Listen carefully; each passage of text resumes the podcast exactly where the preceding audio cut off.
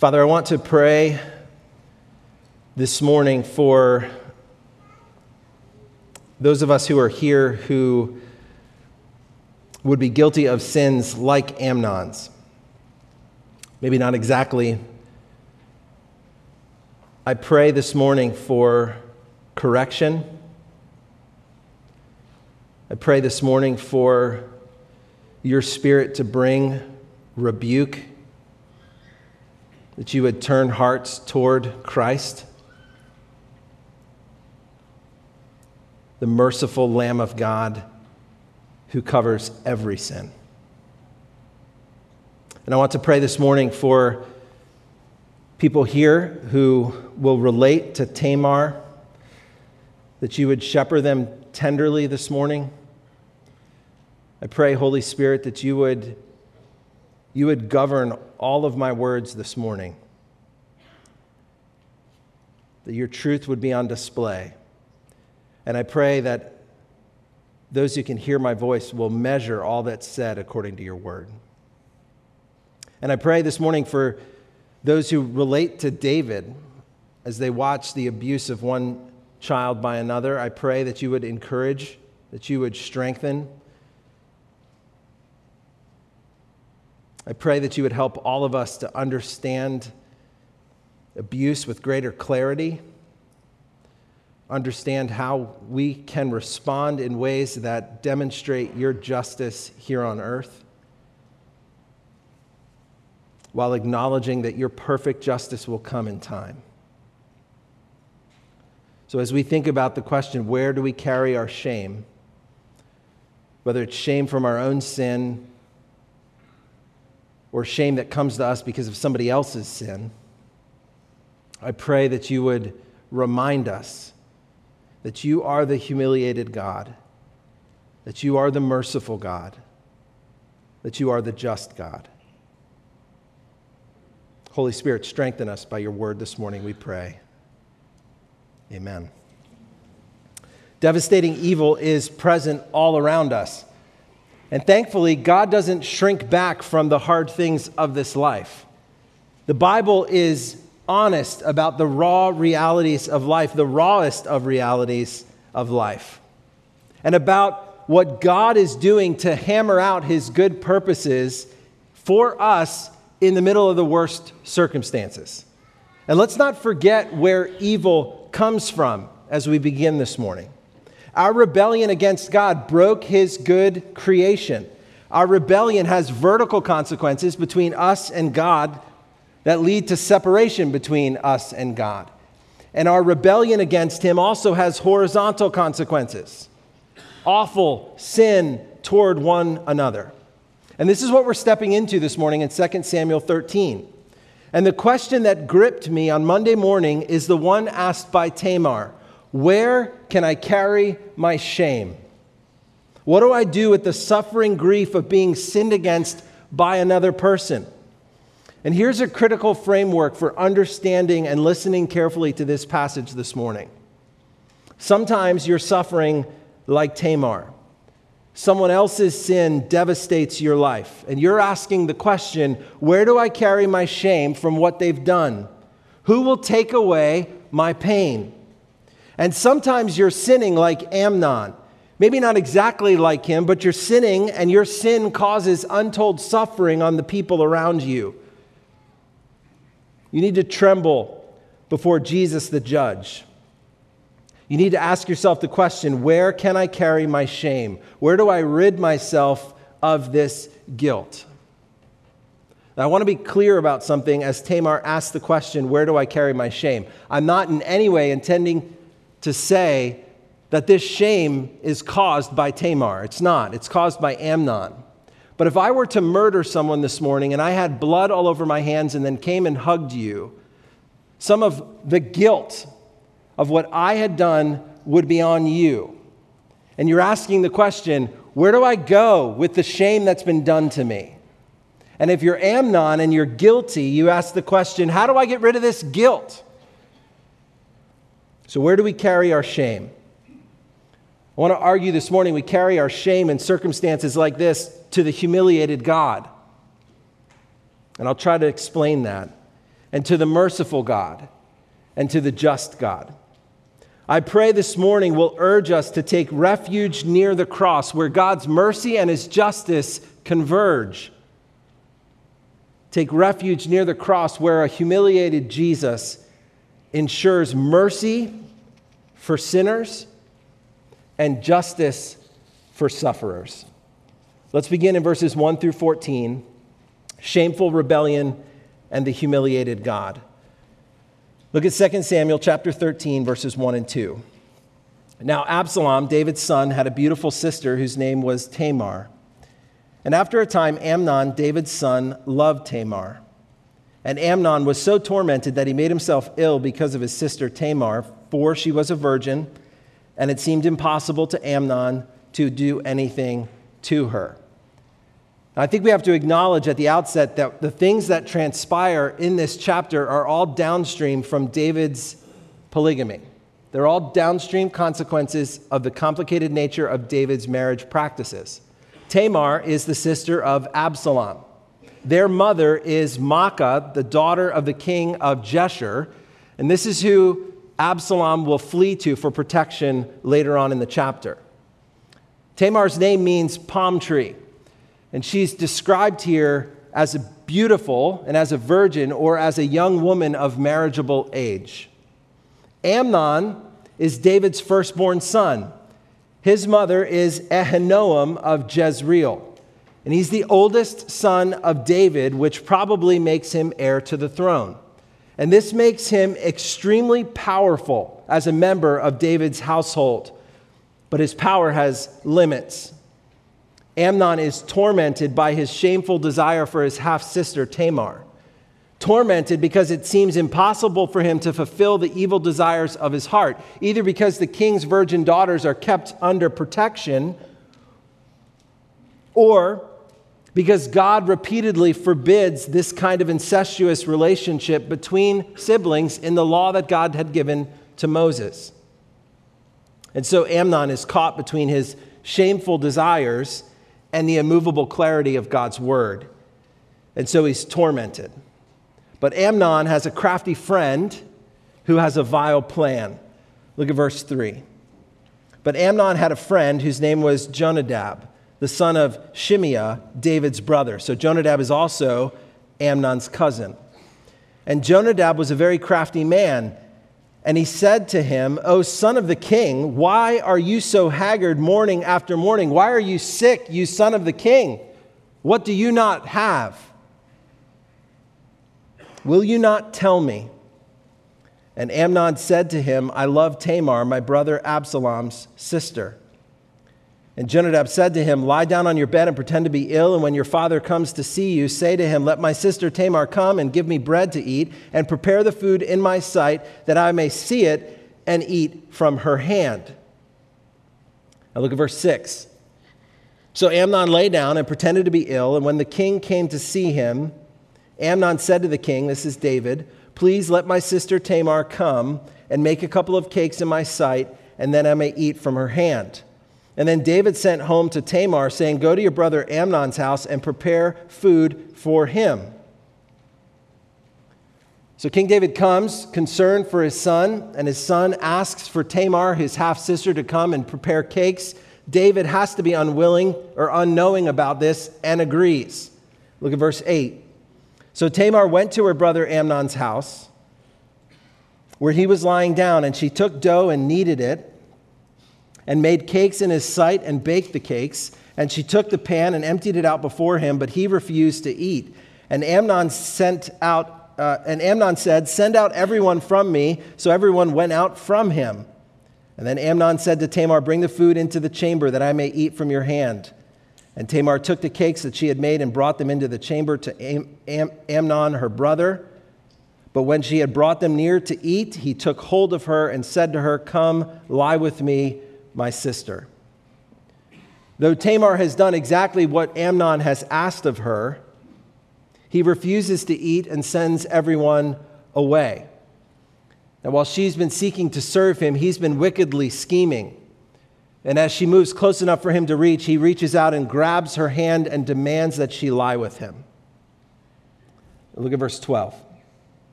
Tamar answered him, No, my brother, do not violate me, for such a thing is not done in Israel.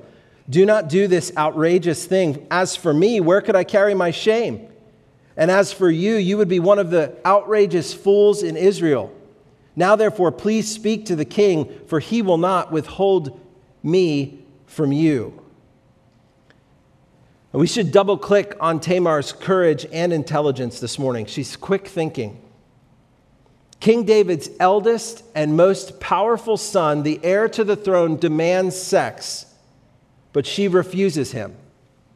No, my brother, do not violate me, for such a thing is not done in Israel. This would violate God's heart and God's law. This is an outrageous thing, literally foolishly wicked. That's the thing you are pursuing. She's brave and she's clear and she thinks quickly. She says, Amnon, this is disgusting and vile. And then she speaks for herself. As for me, where could I carry my shame? Again, not that the shame is hers, the shame is all Amnon's, but the reproach of his sin would be hard for her to recover from in her context 3,000 years ago. Where could I carry my reproach? Where could I carry my shame?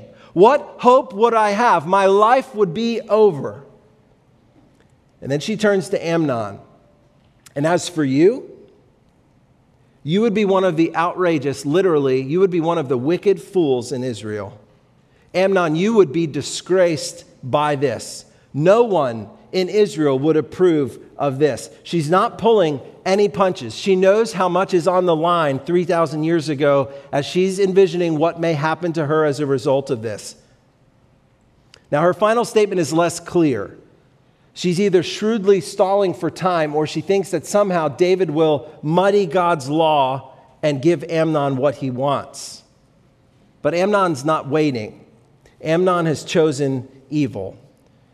Verse 14 But Amnon would not listen to her, and being stronger than she, he violated her and lay with her. There's no ambiguity here. Amnon, being stronger than Tamar, violated her and laid with her. Rape is so wicked because it violently takes what is to be freely given in the context of marriage. Rape is so wicked because it violently takes what is to be freely given in the context of a marriage covenant. Rape demands what no one has the right to demand. Even our everything goes culture agrees with consent, at least at this point. Middle and high school students, no adult, no friend, no peer may demand to touch or look at your body. Abusive people will use manipulation, they'll use fear and guilt and shame to keep things like this quiet. And no matter what they say to guilt or to manipulate you, speak with boldness like Tamar, and then run if you can and tell an adult you trust what's just happened, and keep telling adults you trust until someone acts. And don't forget that the shame belongs to Amnon, not to Tamar. Even though Tamar's question is this where can I carry my shame?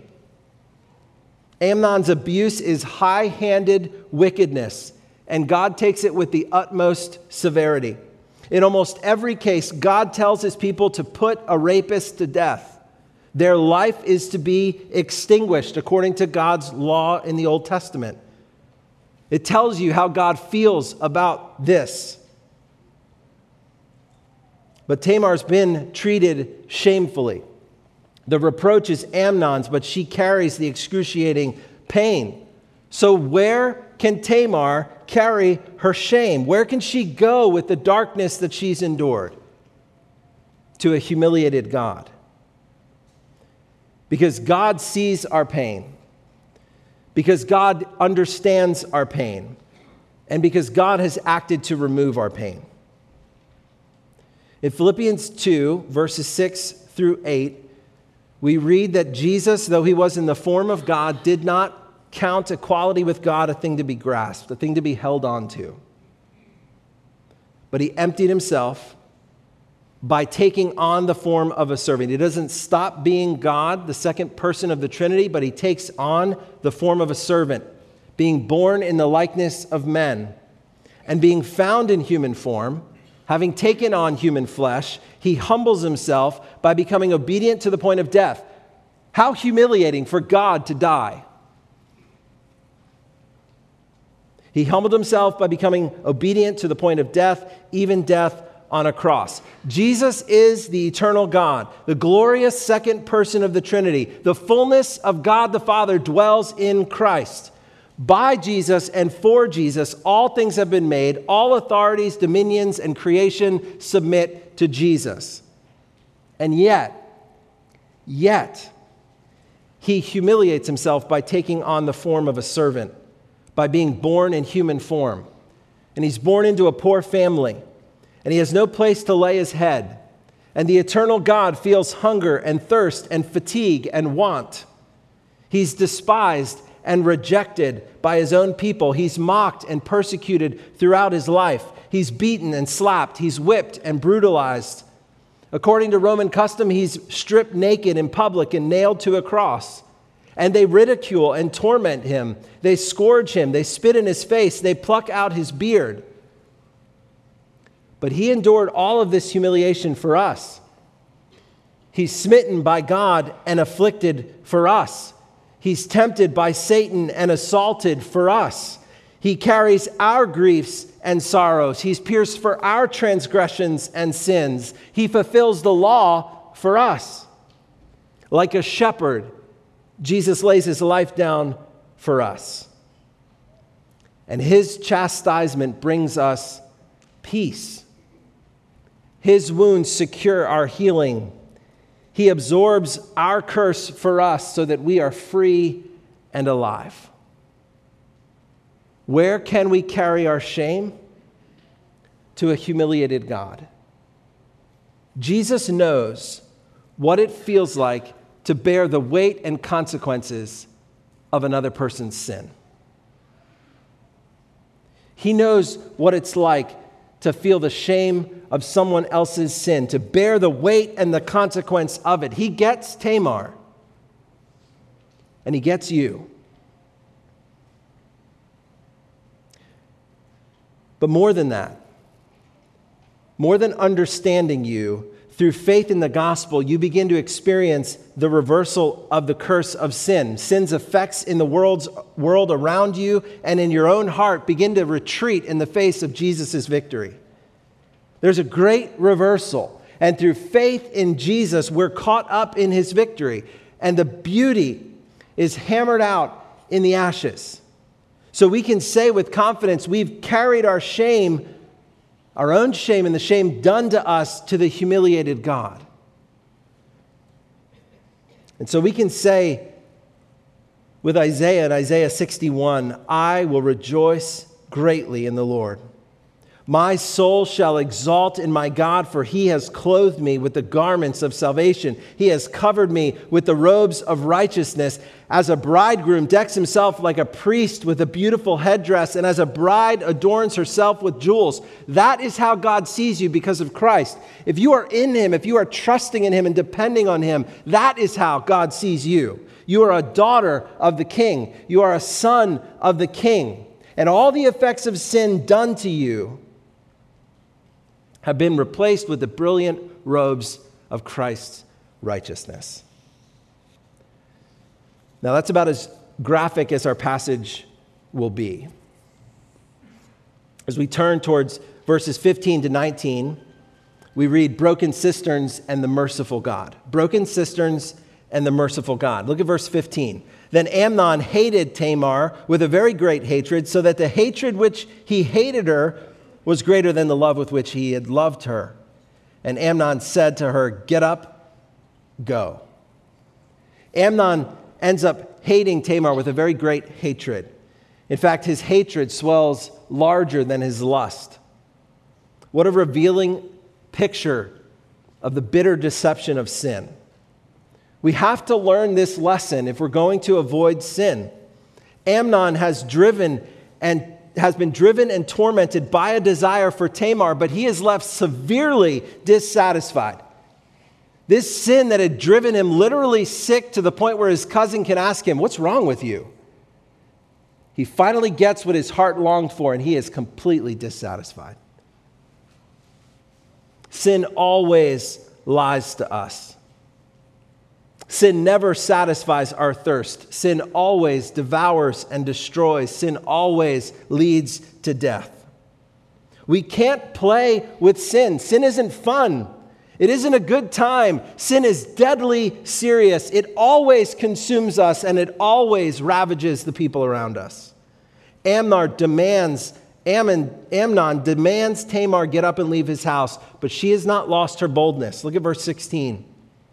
But she said to him, No, my brother, for this wrong in sending me away is greater than the other that you did to me. No, I won't go. Sending me away at this point is a greater evil than what you have just done to me. You understand our context. Remember, 3,000 years ago. You understand that I cannot recover from this. To send me out of here is worse than what you've just done to me. Verse 17. The end of 16. But he would not listen to her. And he called the young men who served him and said, Put this woman out of my presence and bolt the door after her. Now she was wearing a long robe with sleeves, for thus were the virgin daughters of the king dressed. So his servant put her out and bolted the door after her. And Tamar put ashes on her head and tore the long robe that she wore. And she laid her hand on her head and went away crying aloud as she went. Her robe and these ashes show the world what has just happened to her. The gruesome, ugly heart of this pitiful, weak man is really hard for us to read. Literally, he says to his servants, Throw this thing out. And they throw her out and they bolt the door behind her.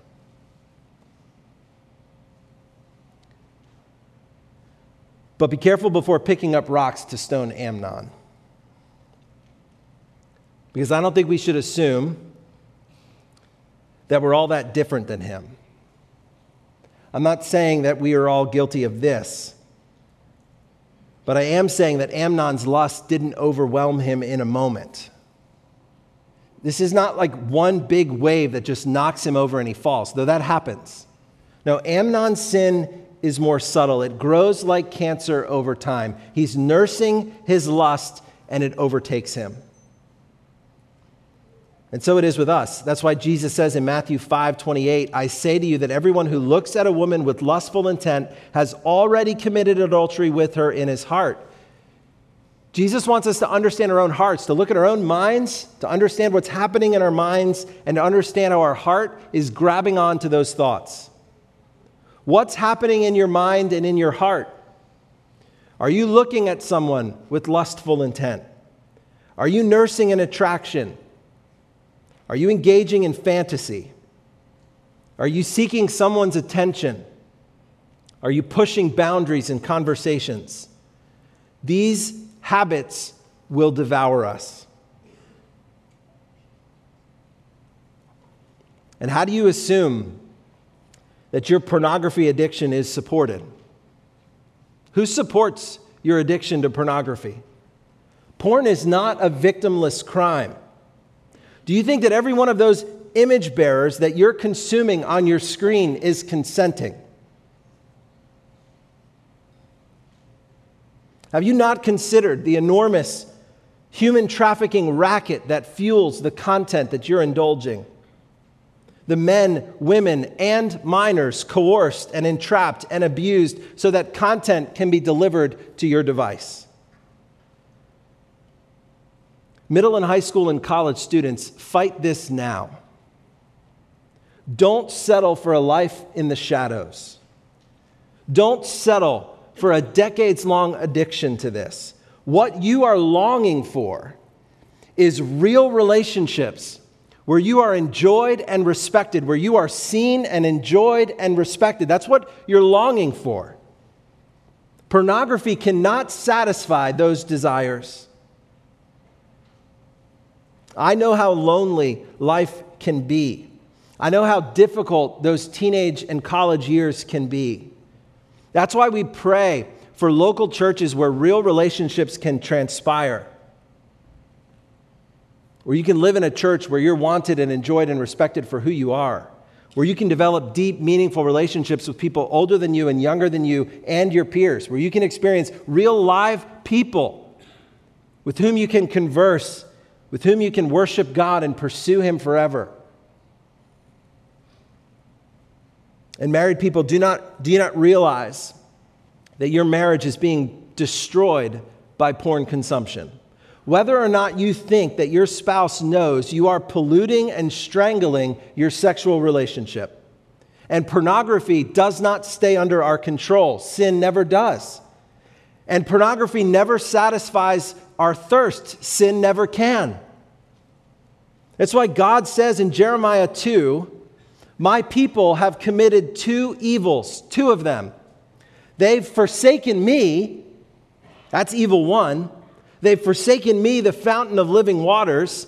Evil two, they've hewed out, they've dug out cisterns for themselves, broken cisterns that can hold no water. Two things. They've forsaken me, I'm the spring of living water, and they've dug out for themselves holes in the ground so that they can lap up water.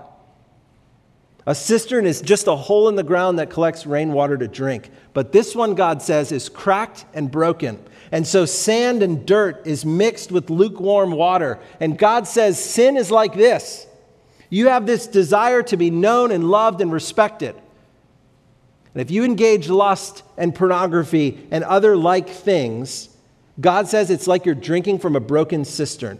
You thirst. God knows you thirst. But we've abandoned him, the fountain of fresh, cold, living water that can actually quench our thirst for sin, a broken, lukewarm, lukewarm cistern.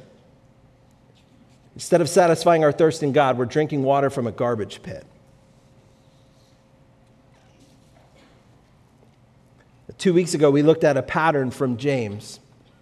The pattern is desires of the heart can lead to sin, and sin when it's fully grown will lead to death. James 1:15. Desire, which can be good or bad, desire when it has conceived gives birth to sin, and sin when it's fully grown brings forth death.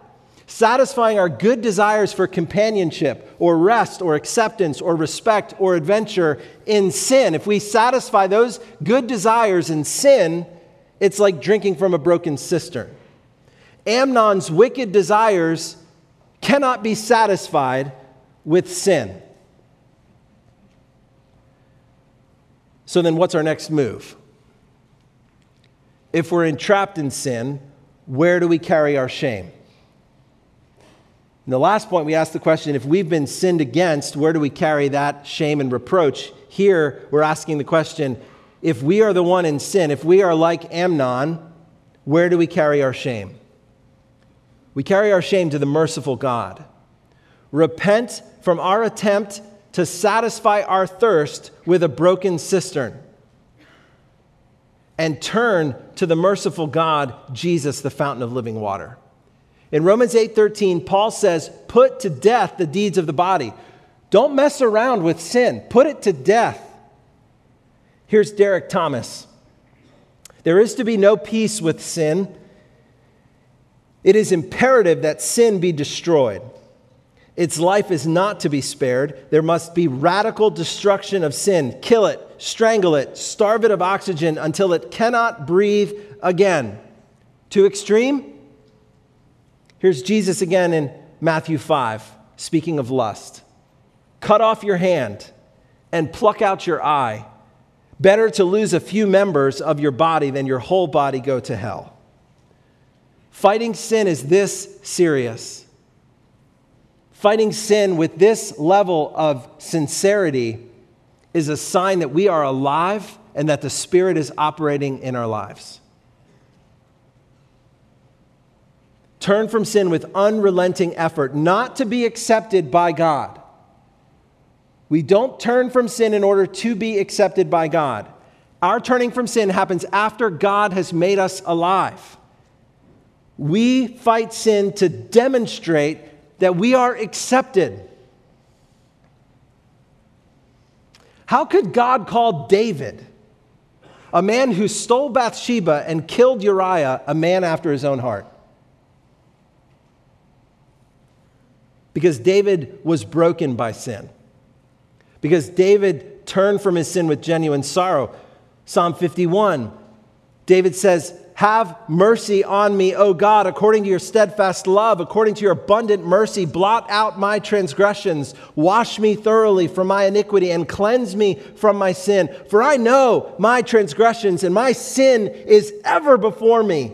Against you and you only have I sinned and done what is evil in your sight, so that you may be justified in your words and blameless in your judgment. David says, I'm all in.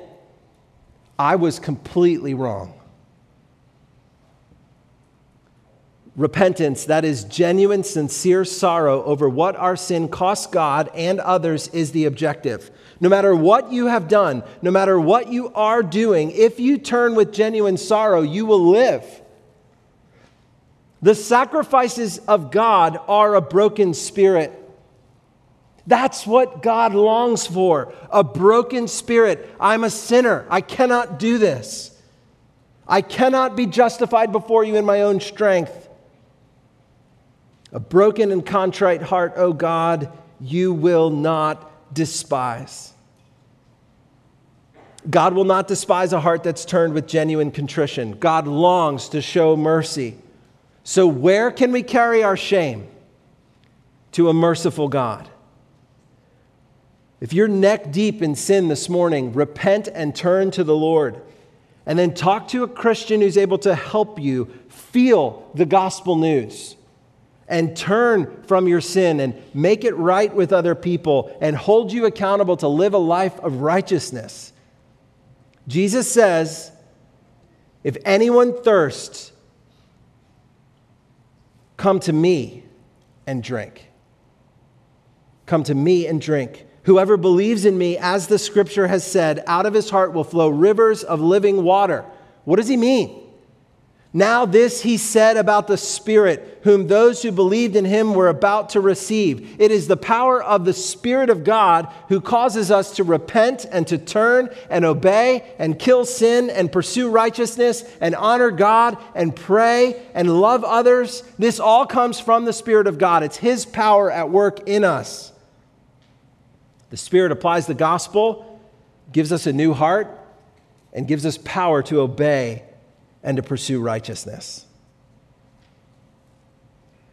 I suspect that some of you are stuck in sin. Some of us are stuck in sin because, not because we don't want to turn, but we don't believe that we actually can turn. We need to be reminded this morning of the power of the gospel that is at work in those who belong to Christ. We can flee our sin and turn to Christ. Here's the final point vigilante justice and the just God. Look at verse 20 of chapter 13. And Tamar's brother Absalom said to her, Has Amnon your brother been with you? Now hold your peace, my sister. He is your brother. Do not take this to heart. So Tamar lived, a desolate woman, in her brother Absalom's house. And when King David heard of all these things, he was very angry. He was furious.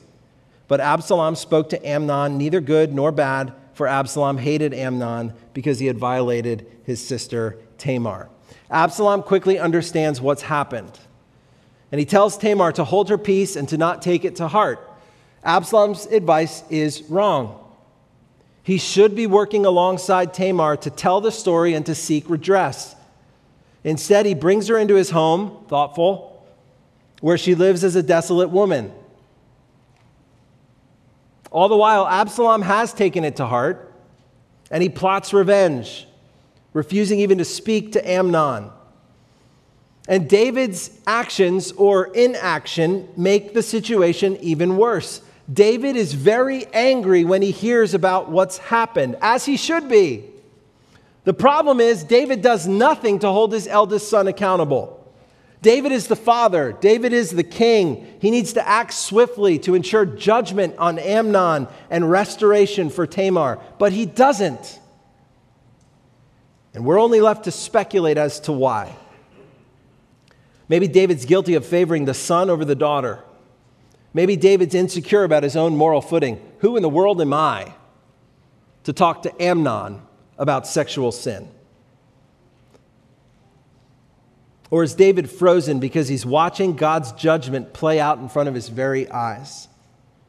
David's sins against Bathsheba and Uriah lead to a massive upheaval in David's home.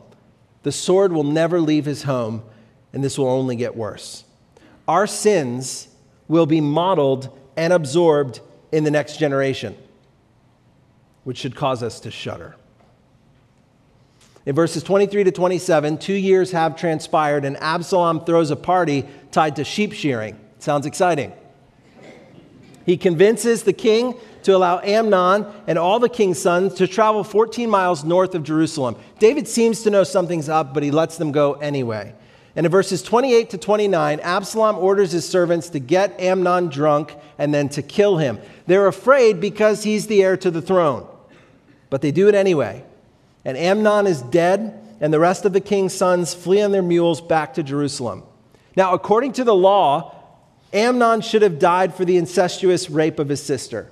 That's how God feels about what he did. But David should have been the one to do it. It should have been the absolute monarch, the head of the family, who should have calmly executed his son according to the Mosaic law, not this vigilante revenge. And remember, we're talking about pre cross, Old Covenant.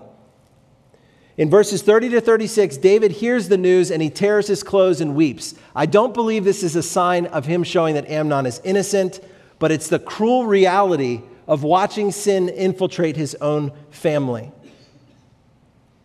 What father wouldn't grieve the hideous abuse of one child by another? This is an excruciating thing for a parent to process especially for David, who knows that his own sinful failure are the direct cause of this sinful dysfunction. All the king's sons return to Jerusalem except Amnon, who's dead. And Absalom, in verses 37 to 38, flees to his maternal grandfather, the king of Geshur, for three years for protection, which sets up next week's chapter. And then in verse 39, there's a confusing end to chapter 13. And the spirit of the king longed to go out to Absalom because he was comforted about Amnon since he was dead. Now, we'll look more closely at this next week, but it seems that David is somehow comforted that Amnon is dead and really grateful that he's not the one who had to do it. But still, he doesn't go and restore Absalom. Now, we're somewhat unsatisfied with the vigilante re- revenge of Absalom, but even more so by the passivity of David's non response. So let's talk about response. If you face the evil of abuse or are sitting under the evil of abuse right now, then I want you to know that our church family aims to maintain a compassionate, listening response to you. That's not to say we have no category for someone not telling the truth. It's because of this. We know how high the barrier can be to even ask for help. The fear of making things worse for you and for others. And so we want you to know that our stance will be one of listening and grieving carefully. That's why we seek to gather a group of elders and godly women to listen and ensure safety and provide care and to pray.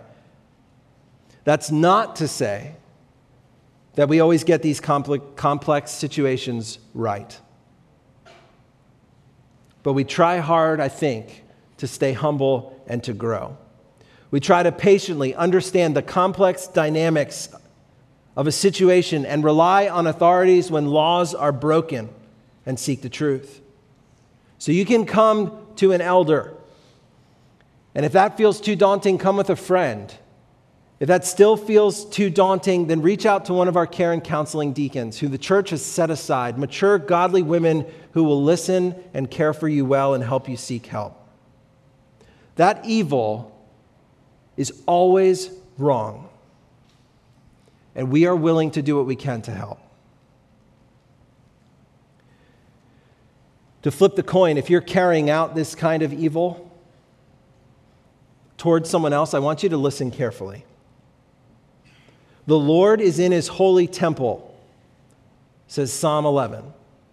The Lord's throne is in heaven, and his eyes see. His eyelids test the children of man. The Lord tests the righteous, but his soul hates the wicked and the one who loves violence. Hear the word of the Lord.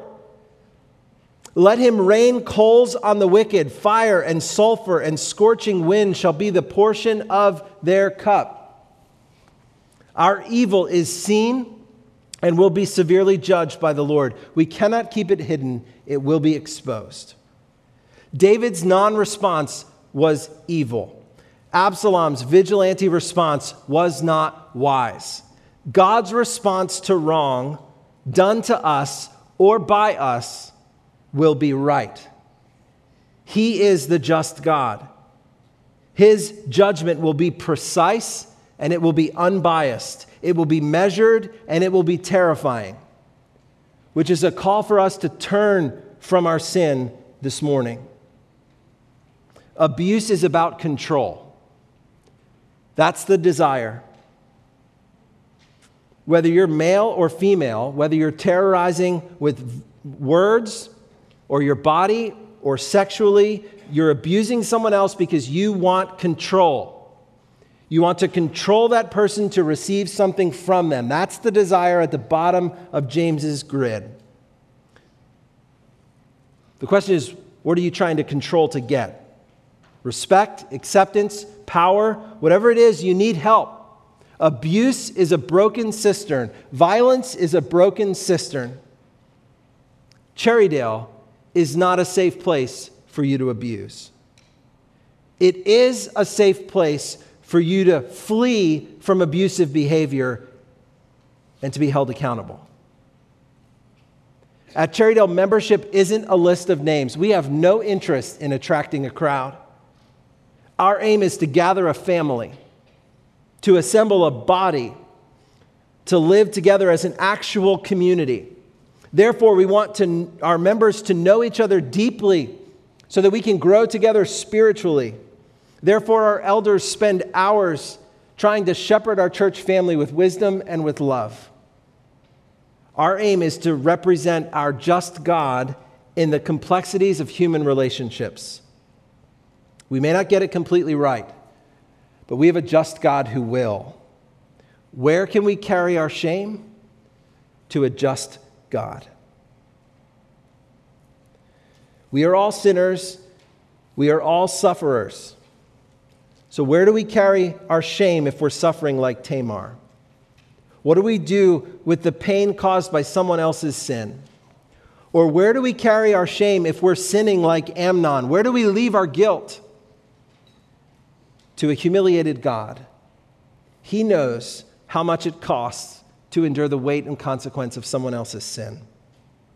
To a merciful God who longs to show mercy to everyone who repents and turns to Christ and to a just God who will ensure every single sin is paid for to the full measure, who will ensure that no wrong vanishes. So, the practical takeaway here is to refuge near the cross, where God's mercy and justice meet.